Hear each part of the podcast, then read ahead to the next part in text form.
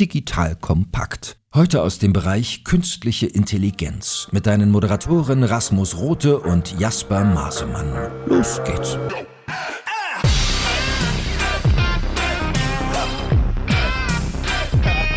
Hallo, willkommen zu einer weiteren Folge von AI Unplugged von Digital Kompakt. Mein Name ist Jasper Masemann, ich bin Partner beim Venture Capital Fonds HV Capital in Berlin und ich fokussiere mich auf Software und KI-Investments. Hallo zusammen, ich bin Rasmus, Gründer von Merantix, dem Venture Studio für Künstliche Intelligenz und Initiator vom AI Campus. Ich bin außerdem noch im Vorstand vom KI-Bundesverband. Heute haben wir mal ein etwas anderes Thema. Ihr wisst ja, wir fokussieren uns gerne auf Narrow AI-Themen, viel in der Praxis, all das, was funktioniert. Aber wir wollen natürlich auch ein bisschen über den Tellerrand schauen und in die Zukunft. Und heute geht es um Innovation und Revolution. Einige nennen es General AI, gibt sicherlich auch andere Bezeichnungen, aber uns interessiert vor allen Dingen die europäische Perspektive und wie man dort mitgestalten kann. Und dafür haben wir einen besonders tollen Gast gewinnen können. Ja, ich freue mich sehr auf die Folge heute. Wir haben nämlich Jonas Andrulis von Alep Alpha da.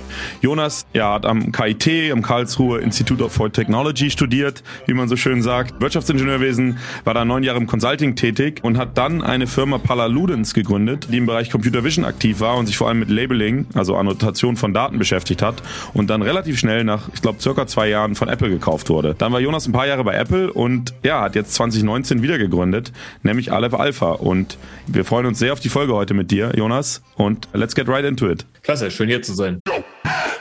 Werbung. Aufgepasst! Wenn du ein B2B-Unternehmen bist, möchtest du jetzt deine Sales Pipeline mit neuen B2B-Leads füllen und dafür empfehlen wir dir unseren Partner SalesViewer. SalesViewer lässt sich total einfach erklären. SalesViewer entschlüsselt nämlich Unternehmen, die deine Webseite besuchen und zeigt diese in Klarnamen an. Du und dein Team sehen also ganz genau, wer eure Webseite besucht und wofür sich diese potenziellen KundInnen interessieren. Und dann gibst du einfach Vollgas, denn du kannst diese Unternehmen dann ja zielgenau ansprechen und einfach zu neuen KundInnen machen. Im Marketing und Vertrieb ist das also eine Wahnsinnsunterstützung für die B2B-Lead-Generierung. Deshalb nutzen schon viele Marktführer wie Stepstone, Avato Systems, Spot5, Talon One oder die Vodafone-Tochter Grand Centric SalesViewer und generieren damit täglich neue B2B-Leads. Und wenn das für dich interessant ist, dann teste SalesViewer doch einfach mal kostenlos. Alles, was du dafür wissen möchtest, findest du unter folgender Weiterleitung digitalkompakt.de slash salesviewer. Und wie immer verlinke ich dir das auch auf unserer Sponsorenseite unter digitalkompakt.de slash Sponsoren. Das war's mit dem Werbespot. Cool, pass auf, dann lass uns doch so starten. Erklär uns doch mal, was ihr macht bei Aleph Alpha. Vielleicht so die einfache Version für mich als Investor, nicht die für Rasmus und vielleicht auch, wo der Name Aleph Alpha überhaupt herkommt. Also der Name, erstmal dazu, ist ein Nerdname. In der Mathematik gibt's Aleph Null. Das ist die kleinste Menge der unendlichen abzählbaren Zahlen, also so 0, 1, 2, 3, 4, 5, 6, 7. Und Aleph Alpha ist die alphatste Menge der unendlichen abzählbaren Zahlen. Was auch schön passt, ist, dass ähm, Alpha natürlich im Bereich KI durchaus einen Namen gewonnen hat, also AlphaGo, AlphaStar. Ja, also auch da haben Modelle mit Alpha im Namen gezeigt, dass KI dazu in der Lage ist, uns fundamental zu überraschen mit innovativen Problemlösungen. Was wir machen, ist, wir kümmern uns um Jan LeCons Kuchen. 2016, NIPS 2016 kennt ihr sicherlich das berühmte Slide mit dem Kuchen, wo äh, Jan LeCun damals sehr visionär gesagt hat, Supervised Learning is just the icing on the cake. Also die Technologie, die die aktuelle KI-Revolution, in der wir ja mittendrin sind, getrieben hat, ist Supervised Learning. Haben wir mit der letzten Company äh, viel gemacht, Rasmus, hast du schon richtig gesagt. Und die fun das funktioniert so, dass der Mensch labelt. Also der Mensch gibt ein Signal vor, was die KI dann lernt abzubilden. Das ist super praktisch und für viele äh, Use Cases sehr geeignet. Letztendlich wird dann die KI aber nur ein funktionaler Approximator für Input geht zu Output. Und da, ob das dann ein tiefes neuronales Netz ist oder irgendeine andere Methode dahinter, eine Support-Vektor-Maschine oder Random Forest, spielt dann eigentlich keine Rolle mehr. Was diese Systeme und diese Ansätze allerdings natürlich nicht können, ist menschliches Kontextverständnis, menschliche Intelligenz erreichen. Die werden immer ihre Wahrnehmung der Welt fundamental reduzieren auf mein Label. Also im Automotive-Bereich zum Beispiel wird das System nie etwas anderes lernen können, als ist ein bestimmter Pixel ein Fußgänger, ja oder nein. Und alles andere, egal wie viel Daten ich zeige, egal wie groß ich das Modell mache, die Komplexität unserer Welt, die wir als Menschen ja beherrschen, äh, wird das System nicht lernen. Und deswegen sind diese Fußgängererkenner fundamental verwirrt wenn ich Werbung, Werbeplakat habe, was einen Menschen abbildet, wenn ich eine Reflexion eines Fußgängers in der Fensterscheibe habe, wenn ich Menschen im Karneval habe, die ganz anders aussehen, ja, und so weiter. Also, und da hat sich gezeigt, jetzt in den letzten Monaten, dass ich durch Self-Supervised Learning, also dadurch, dass ich KI-Systeme trainiere, die eben nicht mehr Annotationen und Labels brauchen, sondern die einfach sich eine riesige Menge von Daten, von Beobachtungen anschauen und als Ziel nur haben, die Struktur und die Muster und die Intelligenz in diesen Daten, in der gesamten Welt, die sie anschauen, zu erkennen. Dann haben mehrere äh, Firmen haben jetzt schon gezeigt, dass man mit diesen Systemen dann KI-Modelle bauen kann, die flexibel auf Situationen reagieren können, die alle möglichen Arten von Aufgaben und Herausforderungen und Situationen verstehen und bewältigen können, auch wenn sie die noch nie vorher gesehen haben. Und damit sowas wie menschlichen, gesunden Menschenverstand und Kontextverständnis eben mitbringen. Ja, super spannend, Jonas. Von diesen self-supervised Modellen, welches siehst du denn so als die großen Use Cases an? Weil ich meine, für viele Anwendungen funktionieren jetzt ja auch die supervised Modelle schon ganz gut. Also wo siehst du das größte Potenzial und damit verbunden auch, wie verändert das vielleicht auch die, die Nutzer dann äh, von diesen KI-Modellen, diese zu nutzen? Vor allem für den Programmierer, der sozusagen vorher jetzt vielleicht ein spezifisches Modell angewandt hat und jetzt so ein self-supervised Modell nutzt. Das ist eine super Frage. Also auf der einen Seite kannst du natürlich alles, was du mit anderen Modellen vorher schon machen konntest, machen, nur halt ein bisschen besser. Du kannst äh, jeden NLP-Task natürlich auch mit einem Modell wie GPT-3 und, ja, und, und Verwandte lösen. Also Textklassifikation, Suche, Entitätenextraktion. Wirklich interessant wird es aber da, wo du Dinge machen kannst, die eben bisher nicht gingen oder fast nicht gingen. Das ist zum Beispiel eine Zusammenfassung von komplexen Texten. Wir haben eine, ein hybrides Interface gebaut, wo du unstrukturierte Informationen in eine symbolische Repräsentation überführen kannst. Also Stichwort Objektrepräsentation, Knowledge-Graphen, wo du komplexe inhaltliche Fragen zu Texten beantworten kannst und eben nicht extractive. Ja, extractive gibt es ja, gibt so Bird Extractive äh, Systeme, die funktionieren ja so, dass du halt einfach einen Token oder einen Start- und End-Token aus einem Evidence-Text schätzt. Ja, dass du also sagst, irgendwo in dem, in dem Quelltext ist die Antwort drin, wo ist Start und Stopp. Mit den neuen Modellen kannst du die Antwort völlig frei formulieren. Sie kann implizit nur im Text drin sein. Sie kann über mehrere Absätze verteilt vorkommen. Also das ist eine ganz neue Qualität von äh, Fähigkeiten im Bereich von Text und jetzt äh, seit kurzem auch im Bereich von Bildern, die ungefähr an das rankommt, was man vom Praktikanten erwarten könnte. Also das, was ein pfiffiger Praktikant machen könnte, können diese Modelle. Und das können Dinge sein wie, lest diese 10.000 Dokumente und schreibt die wichtigsten Thesen für die ökologische Revolution im 21. Jahrhundert raus. Und so. Also das, es gab keine Modelle der Vergangenheit, die sowas in der Lage gewesen wären zu lösen. Bevor jetzt alle Praktikanten da draußen anfangen, dir Hass-E-Mails zu schreiben, wie, wie siehst du denn, also nochmal zurück zu Aleph Alpha, was ist eure Aufgabe? Wollt ihr das Toolkit bereitstellen, dass die Leute kreativ in den Use Cases unterwegs sind? Oder sagt ihr, nein, wir müssen schon ein bisschen Guidance zu den Use Cases geben, sonst sind die Leute in ihrer Kreativität total verloren? Wie siehst du da eure Position, eure Rolle? First and foremost, also bauen wir diese Modelle. Wir machen den Research. Wir entwickeln die, diese Basistechnologie selbst und wir entwickeln die auch so weit, dass es eben mehr ist als nur ein Paper oder ein, ein äh, schön illustrierter Blogbeitrag, also bringen die auch in Produktion. Wir haben einen Python-Client, wir haben eine äh, API, wir haben eine Playground, der also in diese Größenordnung skalieren kann und robust funktioniert. Und dann sind wir aktuell so dabei, mit ausgewählten Partnern erste transformative Use Cases umzusetzen. Da geht es mir jetzt dann darum, etwas zu zeigen, was bisher nicht möglich war. Also kreative, innovative Möglichkeiten. Wer so ein bisschen die Presse zum Thema GPT-3 verfolgt hat, der weiß, dass da unglaublich tolle und kreative Dinge entstanden sind. Und wir haben zum einen nicht die Manpower in der Breite, zum anderen haben wir auch gar nicht die Domänexpertise, das Branchenwissen, was aus ganz vielen Bereichen hier kreative Ideen beitragen kann. Das heißt, unsere Aufgabe eher als Basistechnologie, Lieferant und Plattform und dann wollen wir andere enablen. Wir wollen also mit Partnern arbeiten, die dann die Ideen haben, die dann die End-to-End-Kompetenz haben. Das wird auch, sehen wir jetzt schon, ganz neue Formen der UX geben. Also diese Mensch-Maschine-Interaktion, die UX, die Art und Weise, wie man mit diesen Systemen arbeiten kann. Einer bei uns aus dem Team nennt das tatsächlich auch Programmieren. Er sagt, ein, ein Prompting, eine Interaktion mit so einem Weltmodell ist eine Art von Programmieren der freien Information. Ja, das, das ist super spannend, weil das ändert ja auch wirklich äh, die Art und Weise, wie man mit dem KI-Modell interagiert. Also wenn ich jetzt als Anwender von eurem Modell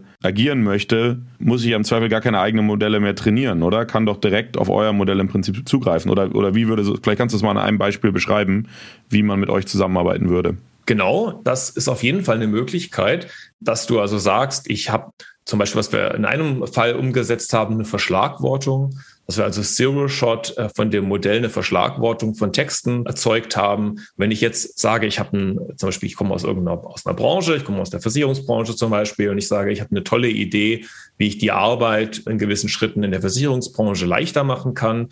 Und dazu ähm, brauche ich eben zu E-Mails oder E-Mail-Chains Verschlagwortung und die Möglichkeit dazu Zusammenfassungen zu schreiben oder die Möglichkeit da ähm, Sentiment rauszulesen und so, dann kann ich das entsprechend nutzen. Also ich kann mir Beispiele anschauen, die wir mit Partnern entwickelt haben und kann die relativ einfach mit einer Basiskenntnis von, von Python integrieren. Ich brauche kein Machine Learning Know-how und ich kann aber natürlich trotzdem eigene Machine Learning Modelle kombinieren.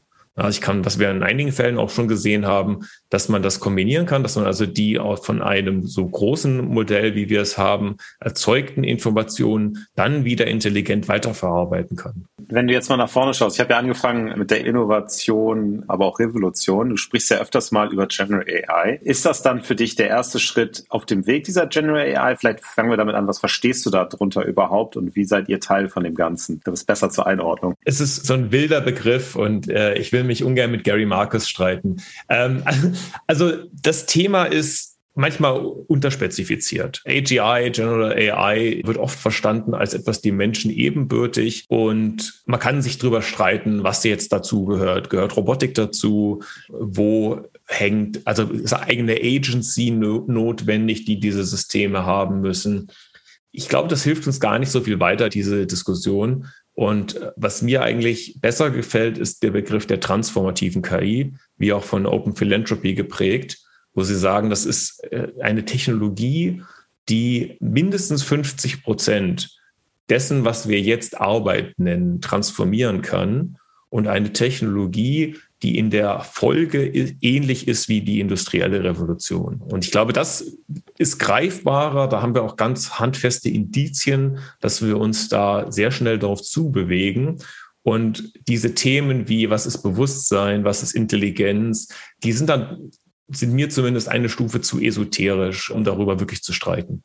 Ja, super spannend. Und ich meine, für eben so große Modelle, die man da ja trainieren muss, braucht man eben auch sehr große Hardware, oder? Also das ist ja auch nicht mehr so, dass man das auf seinem Laptop, denn, geschweige denn auf seiner einen Grafikkarte so ohne weiteres trainieren kann. Das sind ganz andere Dimensionen und die Dimensionen werden da auch immer größer. Ich glaube, es wäre spannend, wenn du dem Zuhörer einmal ein bisschen erläuterst, was eigentlich so die Requirements sind und auch wo das Ganze sich gerade hinentwickelt und dass es eben mittlerweile schon auch echt komplex ist, diese großen Modelle zu trainieren. Ja, das ist ein wesentlicher Aspekt, der uns jetzt natürlich die letzten Monate und Jahre beschäftigt hat. Ich kann mich erinnern, vor fünf Jahren, zehn Jahren war es so, da konnte jeder Doktorand sich zwei Grafikkarten kaufen und konnte dann State-of-the-Art-Modelle trainieren. Das hat sich eben geändert. Die Trainingskosten, also allein die Rechenleistung, die man braucht, um ein GPT-3-Modell zu trainieren, das kostet so, naja, zwischen fünf und 20 Millionen. Das heißt, das sind die Kosten, die ich nur habe, wenn ich, wenn ich alles, ich habe alles, ich habe meinen Datensatz, ich habe mein Team aufgebaut, ich habe meine Algorithmen gebaut, alle Experimente sind durch. Ich drücke jetzt nur auf den Knopf und trainiere das einmal. Und wenn irgendwas dabei schief geht, was es, äh, Spoiler, was es regelmäßig mal tut, muss ich von neu starten. Das heißt, das ist enorm ressourcenaufwendig. Und es erfordert ein spezielles Wissen, um das Engineering dieser Trainingspipeline so zu designen, dass ich riesige GPU-Cluster effizient nutzen kann. Es gibt einen wesentlichen Unterschied. Natürlich gibt es schon Training, was auf GPU-Clustern läuft. Allerdings sind KI-Modelle, die wir bisher verwendet haben, nur, äh, nur so groß, dass sie auf eine GPU passen. Und das heißt, dieses Verwenden von GPU-Clustern wurde halt eben so gemacht, dass ich gesagt habe, gut, ich mache halt lauter Kopien von meinem Modell, verteile das auf die GPUs und trainiere parallel. Unser Modell ist so groß, dass es nicht mehr nur auf eine GPU nicht passt, es passt auch nicht auf ein Node mit acht GPUs. Das heißt, wir müssen das über mehrere Nodes und mehrere GPUs verteilen. Aktuell arbeiten wir mit 512 A100 quasi in, im Hochgeschwindigkeitsverbund. Und da der Optimierer beim Training eben über die ganze Breite des Netzwerks den Gradienten finden möchte, habe ich eine extrem hohe Geschwindigkeitsanforderung zwischen den GPUs. Also normales Ethernet reicht da nicht aus.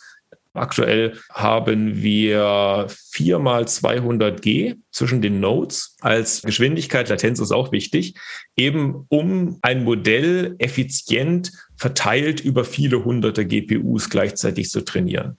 Und ähm, beim Training ist dann die Challenge, dass man diese Layer und Neuronen dieses Netzwerks so auf die GPUs verteilt, dass die Kommunikation optimiert werden kann. Ich kann nicht einfach beliebig, ich kann nicht einfach sagen, ja, ist egal, äh, dieser Layer halt auf diese GPU, dieser Layer auf diese GPU. Ich muss das so designen, dass die Kommunikation zwischen den Nodes reduziert wird und dass ich so ein 3D-Pipelining heißt das, dass ich also die Kommunikations-, Reduce- und Forward-Passes so übereinander schiebe, dass die eben nicht sich gegenseitig blockieren.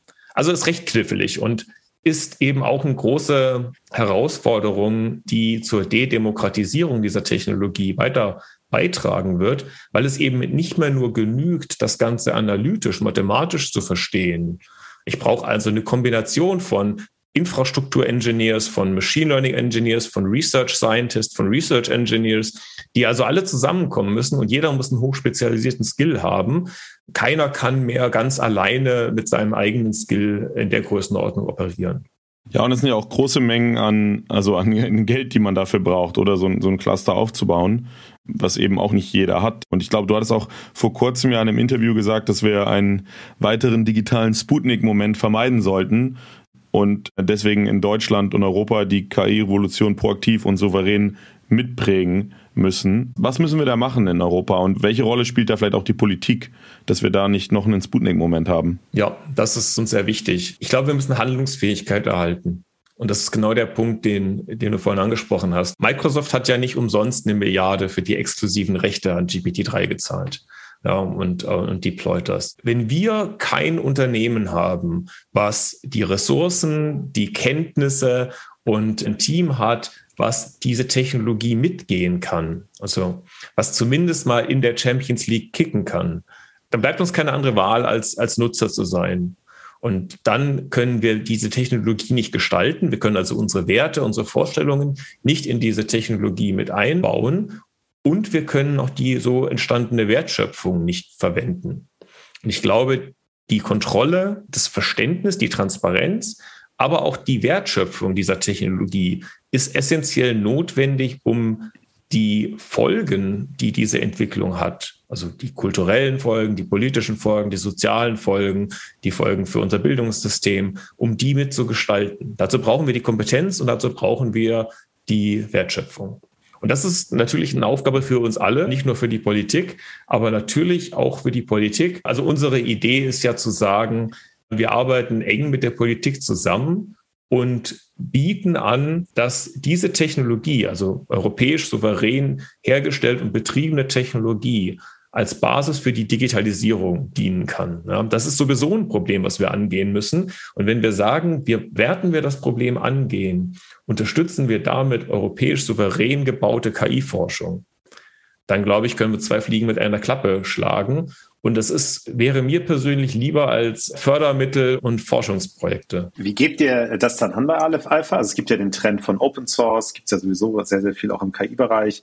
Also wie schafft ihr es, dass jeder in Europa da Zugriff drauf hat, aber gleichzeitig natürlich ihr als Firma auch eure Ziele weiter verwirklichen könnt? Ich stelle mir das sehr, sehr schwierig vor, weil man muss ja auch amerikanische Forschung, vielleicht sogar chinesische Forschung mit einbauen. Wie macht ihr das für euch? Wir haben tatsächlich den Kerncode unseres Modells Open Source. Mhm. Das macht OpenAI nicht mehr und äh, aus gutem Grund glaube ich nicht mehr. Das ist, eine, das ist ein Balanceakt, weil natürlich muss ich auch die Equity Story erzählen können. Ich brauche ja. mehr Geld und ich muss natürlich klar machen für die nächste Finanzierungsrunde, dass wir eben ein auch ökonomisch ein transformatives Wertschöpfungspotenzial haben, dass es nicht nur coole Forschung ist.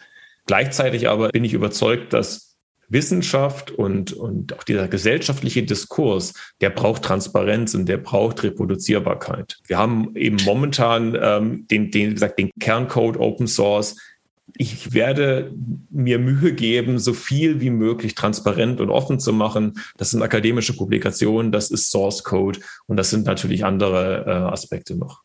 Und im nächsten Schritt, also ich habe das gesehen in unserem Portfolio, wir haben auch einige NLP-Firmen, die reine Kommoditisierung ist ja auch gleichzeitig ein Vorteil für dich. Wenn du mehr Leuten ermöglicht, dein Modell zu nutzen für ihre Geschäftsmodelle, ist es ja auch in Ordnung, wenn du dran mitverdienst. Jetzt mal aus meiner Perspektive als Investor. Seht ihr das auch so, dass ihr sagt, also wir unterstützen diese Kommoditisierung des Ganzen über uns, aber die Leute sollen natürlich uns nutzen als europäische Alternative. Dafür nehmen wir dann Geld. Ist das eine Idee dahinter? Das ist absolut das Ziel. Also ich will, mhm. ich will andere enablen, kreative, tolle Produkte zu bauen. Wir haben natürlich das andere Thema. Äh, es gab jetzt eine Schweizer Firma, die ein 6 Milliarden Parameter französisches Modell veröffentlicht hat. Und ähm, mhm. die hat, die haben einfach den Quellcode von GPTJ genommen. Die haben einfach gesagt, wir nehmen den Trainingscode, wir bauen einen eigenen Datensatz und dann machen wir unser eigenes Modell. Wudao hat den Pile, also den, auch den, den Datensatz verwendet. Und das ist natürlich das Thema. Unsere Forschung ist teuer. Ähm, wenn ich die Ergebnisse Open Source stelle, dann wird irgendjemand mal kommen und wird sagen, ach so, jetzt mache ich übrigens mein eigenes Modell oder ich bin übrigens zehn Prozent günstiger als alle Alpha mit allem. Irgendwo dazwischen ist die Wahrheit. Ich glaube nicht, dass wir hier ein Zero-Sum-Game haben und ich glaube auch nicht daran, dass man die Zugbrücken hochziehen sollte und alles für sich behalten sollte. Ähm, aber wir müssen natürlich funktionieren als Firma. Wir, wir müssen auch die nächsten Experimente noch bezahlen können. Vielleicht als kleine Frage noch, der Rasmus ist auch schon in den Startlöchern, aber Wudao, du hast gerade erwähnt, das sind ja die Chinesen. Was siehst du von denen überhaupt? Man, man redet ja sehr, sehr viel über USA und GPT-3. Was passiert in China auf dem Gebiet? Ja, die sind auf jeden Fall ernst zu nehmen, ernster zu nehmen, als sie vor zehn Jahren waren. Ich kann mich erinnern, vor zehn Jahren waren die, die Paper, die aus China kamen, oft noch nicht so beeindruckend. Mittlerweile hat sich das geändert. Die haben ganz gut aufgeholt. Die haben auch gigantische Mittel mit 150 mhm. Milliarden der New Artificial Intelligence Development Plan und haben natürlich eine Menge Schwungmasse dort mittlerweile erreicht. Ich habe das Gefühl, dass man noch nicht auf dem Level der USA ist. Also auch Wudao ist klar zehnmal größer als GPT-3, aber außer der Flex mit der Größe habe ich noch nicht so viel gesehen von dem Modell. Denn es gehört mehr dazu, ein Modell gut zu machen, als es einfach nur groß zu machen. Aber China hat erkannt, dass wir hier Basistechnologie haben. Eben das, was wir vorhin hatten mit der industriellen Revolution, ist auch ein Kriterium übrigens von Open Philanthropy, dass sie sagen, transformative KI ist so einflussreich, dass sie das globale Machtgleichgewicht verändern kann. Und das hat man in China erkannt. Und deswegen gehen die all in, was KI angeht. Und es ist sehr ernst zu nehmen. Wenn wir sozusagen schon bei dieser geografischen Diskussion sind, ist ja eben auch ein Punkt, dass wir viele verschiedene Sprachen haben und von daher, gerade wenn man aus Europa ein Modell trainiert, natürlich eben auch andere Sprachen wie eben Französisch hattest du gerade schon erwähnt, aber auch Deutsch oder Spanisch relevante Sprachen sind. Das ist sicher ein Engel, wo man sich auch nochmal differenzieren kann. Ein zweiter, der zumindest in Europa ja auch viel diskutiert wird, ist das ganze Thema von Biases und in, auch in den Trainingsdaten. Gibt es da nochmal eine spezifische Perspektive von euch und, und sozusagen auch die Probleme, die man damit hat, wenn man auf großen Mengen unsupervised trainiert? Wie geht ihr damit um? Und was ist deine Perspektive auf das Thema Biases? Auf jeden Fall stimmt es, dass wir gesehen haben, dass dadurch, dass wir einen europäischen Trainingsdatensatz haben, wir haben das Modell auf den fünf großen europäischen Sprachen trainiert, und dadurch, dass wir das gemacht haben, haben wir gesehen, dass es eben nicht nur ein, ein Sprachverständnis mitbringt, sondern eben auch Werte und kulturelle Informationen. Diese Modelle sind natürlich unheimlich mächtig und haben mehr Wissen als eben nur Sprachvokabeln. Das haben wir zum Beispiel gezeigt, indem wir das Modell über Fußball gefragt haben, über Sport. Und dann haben wir gesehen, es kennt sich viel besser im europäischen Fußball aus. Es kennt viel, besser, viel mehr Clubs und weiß darüber etwas. Und wenn du GPT-3 fragst, dann bekommst du als Antwort die New York Giants. Mhm. Welches Team supportet es? Welches Team? Ja, das war ich auch gerade fragen. Es kommt darauf an, in welcher Sprache du es fragst. Ähm, mhm. Wenn du es in Deutsch fragst, dann die meisten Antworten sind äh, Dortmund oder Bayern. Traurig. Ja, da können wir gerne ein Feintuning-Projekt machen, um dem Modell einen anständigen Fußballgeschmack beizubringen. Der Rasmus und ich kommen ja aus Bremen, also ich weiß nicht, ob wir den Zweitligaverein noch hochkriegen. Auf jeden Fall ein Aspekt, ja, dass wir halt sagen, äh, Trainingsdatensatz bringt mehr mit als Sprachverständnis. Und dann ist das andere Thema Bias, unerwünschte Informationen. Und ich glaube, dass da sind wir an einem Punkt angelangt, wo es nicht funktionieren kann, zu definieren, was ein Bias ist und was, was nicht. Denn das ist in manchen Situationen ist es sehr offensichtlich, ja, wo wir sagen, ja, okay, das ist ganz eindeutig eine Aussage, die nicht gut ist. Aber die Welt ist so komplex und es gibt so viele Interdependenzen. Also zum Beispiel 90 Prozent der Insassen von Gefängnissen sind Männer. Ist das jetzt ein Bias, ein sexistischer? Ist das eine empirische Beobachtung, die sich nachweisen lässt? Ja. Ich glaube, hier ist es wichtig zu sagen, zum einen, diese Modelle sind und wollen keine deontologische Instanz sein. Sie sind weder Wahrheitsmaschinen, noch sind sie uns ethische Ratgeber. Ja, das ist, sie sind uns genauso ethische Ratgeber wie eine Google-Suche. Unglaublich nützlich. Aber wenn ich in Google eingeben würde, alle Männer sind und der erste Treffer wäre, alle Männer sind faul, dann würde ich ja nicht sagen, ach, Google ist der Meinung, ja, das, nee. Das ist einfach, diese Modelle sind eine Möglichkeit, die komplexe Information, das komplexe Wissen, was eben in der Breite der Welt da ist, für uns nutzbar zu machen. Und so müssen wir es auch verwenden. Vielleicht wieder in Richtung Praktikant. Ja, der Praktikant wird Fehler machen. Der Praktikant weiß noch nicht alles. Der Praktikant ist unglaublich nützlich und vor allem, wenn ich unbegrenzte und fast kostenfreie Praktikanten habe, kann ich damit unheimlich viel machen. Ich kann damit Arbeits- und Wertschöpfungsprozesse transformieren. Aber ich muss als Mensch immer noch ein Auge drauf haben und muss mir als Mensch die Frage stellen, wie nutze ich dieses unglaublich mächtige Werkzeug in meinem Sinne? Ja, dann lass uns mal ein bisschen in die Zukunft äh, schauen. Was sind denn so aktuelle Sachen, an denen ihr arbeitet? Was sind die neuesten Modelle, die ihr trainiert? Kannst du uns da vielleicht schon mal so einen kleinen Sneak Preview geben? Wir hatten ja schon vorhin mal gesprochen und ich habe gehört, da gibt's jetzt so ein paar multimodale Modelle, die ihr trainiert. Vielleicht erzählst du dazu ein bisschen was, soweit du kannst. Ja, sehr gerne. Da bin ich gerade sehr stolz drauf, denn mit dem, was wir bisher gemacht haben, war ja immer so die berechtigte Frage, könnt ihr eigentlich auch noch was anderes als das nachmachen, was OpenAI vorgemacht hat. Ja, und klar, jetzt haben wir ein bisschen was geändert am Modell und anderen Trainingsdatensatz, aber weil letztendlich klar sind wir erstmal hinterhergelaufen. Was wir jetzt entwickelt haben, ist ein Modell, was eben in der Fähigkeit vergleichbar ist zu GPT-3, nur dass du im Prompt, also in der Art und Weise, wie du dem Modell Informationen gibst, beliebig Text- und Bilddaten vermischen kannst. Und wir haben gesehen, dass dieses Modell völlig neue visuelle Konzepte lernen kann mit Few-Shot Learning, dass es technische Diagramme, Architekturen lesen kann, dazu Fragen beantworten kann. Es kann Schatzkarten navigieren und es kann eben Dinge verstehen, Bildkontext und Bildinhalte verstehen, die mit klassischen Objekterkennern oder klassischen Modellen eben unlösbar gewesen waren. Also wir haben also ein paar lustige Bilder äh, ausprobiert. Ein Fisch mit Zahnlücke, ein Bär, der im Taxi sitzt und so. Also alles erkannt und beherrscht. Und eben auch da die ganze Flexibilität von GPT-3, also dass ich sowas sagen kann wie, äh, ich nehme drei Bilder und erzähle dazu eine Geschichte. Das ist ja das gerade, was GPT-3 ausmacht, dass es flexibel ist und dass es generalisiert zu allen möglichen äh, Anforderungen und, und Situationen. Das haben wir eben jetzt mit einem multimodalen Modell gezeigt. Und das ist gerade im, im Testbetrieb mit ein paar ausgewählten ersten äh, Testkunden. Und das werden wir jetzt in Kürze auch in Produktion nehmen können und ausskalieren.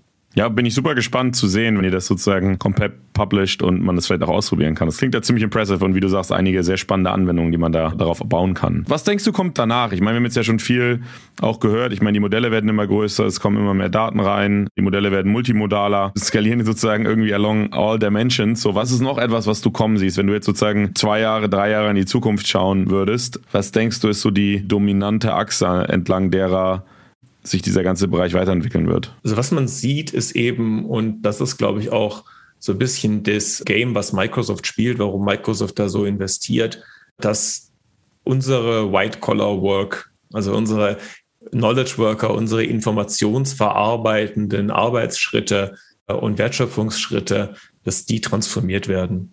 Dass wir also das, was wir aktuell als Arbeit sehen, die Art und Weise, wie wir mit Software interagieren, mit Textfeldern, mit Dropdown-Boxen, mit Tastaturen, ja, mit Klicker-Klacker und so, dass das zurückgehen wird und dass wir dadurch eine ganz neue äh, Dimension der ja, Effizienz und Möglichkeiten aufmachen. Und das, was mich allerdings besorgt daran ist zum einen natürlich der drohende Kontrollverlust und die Monopolisierung dieser Basistechnologie. Aber was ähnliches werden wir auch bei den Anwendern sehen. Dass wir sehen es jetzt schon, wir haben ein paar DAX-Konzerne und, und ja, mittelgroße Unternehmen, die unglaublich innovativ sind, die am Ball sind und die das verstanden haben, was da gerade passiert und die versuchen, ihr eigenes Business und ihre eigenen Prozesse zu transformieren und um Schritt zu halten. Aber das ist eine enorme Herausforderung. Das ist schwer zu machen, das interne Team aufzubauen, dass diese Technologie überhaupt versteht, dass die Kapazitäten dafür hat. Und da die Veränderung so schnell geht, sehe ich durchaus die Gefahr, dass da Teile der Bevölkerung, Teile der Unternehmen eben abgehängt werden. Das sehen wir auch. Ich glaube, das, das Thema ist so ein bisschen auch die Vermischung, wie man das über die Zeit macht und die Leute mitnimmt. Aber das, das äh, finden wir sehr, sehr gut, dass du dich da engagierst. Weil ich glaube, du bist einer der wenigen, die da offen drüber sprechen. Also viele denken ja eher da ans Geld, um vielleicht aber ans Geld zurückzukommen. Wir sind ja ein bisschen praktisch in diesem Podcast auch. Du hast ja sehr, sehr beeindruckende Runde eingesammelt von sehr, sehr namhaften Investoren. Hast du vielleicht so für die, für die Hörer, die auch in dem Bereich aktiv sind, was Fundraising angeht, aber auch für die Zukunft, gerade im KI-Bereich so ein paar Tipps und, und Tricks, wie man damit umgehen sollte. Weil ja natürlich, genau wie du sagst, es gibt halt GPT-3, eine Milliarde Microsoft, das ist ja ein schöner Case und auch, was da zukünftig passieren kann. Aber Investoren, also jedenfalls wir, wir sind ja immer sehr praktisch orientiert, womit kann man eigentlich jetzt Geld verdienen? Wie machst du das? Was würdest du den Leuten empfehlen? Ich glaube, mir hat äh, zwei Dinge geholfen. Zum einen einfach Glück gehabt mit dem Timing. Ich glaube, die Zeit war jetzt reif für dieses Thema. Vor fünf Jahren hätte man auf dem Thema nicht so raisen können, glaube ich. Mhm. Ähm, äh, und dann natürlich meine persönliche Vergangenheit, die mir ein bisschen Kredibilität geliehen hat. Nichtsdestotrotz aber, glaube ich, verändert sich auch die Venture-Szene in Deutschland. Wir haben ja sehr ähnliche Investoren wie ESA Aerospace, ist ja auch ein schöner, schöner Moonshot. Ich glaube, diese Dinge werden möglich. Wir haben in Deutschland verstanden, dass es eben nicht mehr nur lohnenswert ist, E-Commerce zu machen, sage ich jetzt mal. Also oder ja. oder Produktlösungen, die übrigens ja auch wichtig sind. Also wer eine tolle Idee hat für E-Commerce, soll sie bitte machen. Ja, das ist total wertvoll, dass wir da auch da Innovation haben. Aber ich glaube, wir können auch Basistechnologie, wir können auch grundlegende Dinge angehen. Die Stimmung ist entsprechend offen dafür und da kann ich nur jeden ermutigen zu sagen. Ich hatte ein paar Gespräche auch, wo Leute gesagt haben, sie würden gerne was machen im Bereich Semiconductor, ob sie in die mhm. USA gehen sollen. Mhm. Und vielleicht ist es noch ein Schritt einfacher, eine große Runde zu raisen in den USA, aber es ist jetzt aktuell in Deutschland möglicher denn je. Und um vielleicht ein bisschen FOMO zu erzeugen, also Fear of Missing Out bei anderen Investoren, du sprichst auch bestimmt mit US-Investoren bereits. Die haben ja schon Interesse, auch in deutsche Firmen zu investieren. Es war uns bisher sehr wichtig und ich finde es auch eine tolle Leistung oder ein tolles Ergebnis, dass es uns gelungen ist, die ersten zwei Runden auch in der Größenordnung deutsch zu racen. Mhm. Das finde ich klasse, weil die Souveränität eben liegt uns am Herzen. Ich glaube, wenn wir jetzt in der nächsten Runde auch einen US-Investor dabei hätten, dann wäre für irgendwie zehn Prozent im Cap-Table an eines US-Investors wäre die europäische Souveränität trotzdem noch nicht gefährdet. Das stimmt. Na gut, dann gucken wir mal, wer dich jetzt dann nach dem Podcast alles anruft. Vielen, vielen Dank für deine Zeit. Das war super, super insightful, wie man so schön auf Englisch sagt. Also ich habe wieder sehr, sehr viel gelernt. Auch danke, dass du so offen warst zu uns. Hat mir viel Spaß gemacht. Danke. Ja, vielen Dank, Jonas, und viel Erfolg. Und ich bin gespannt auf die News, die wir in den nächsten Wochen sehen werden. Alles klar, ich danke euch. Ciao. Bis dann. Ciao. Danke fürs Zuhören beim Digital Kompakt Podcast. Du merkst, hier ziehst du massig Wissen für dich und dein Unternehmen heraus.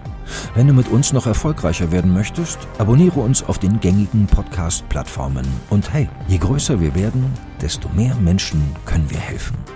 Also erzähl doch auch deinen Kolleginnen und Kollegen von uns. Bis zum nächsten Mal.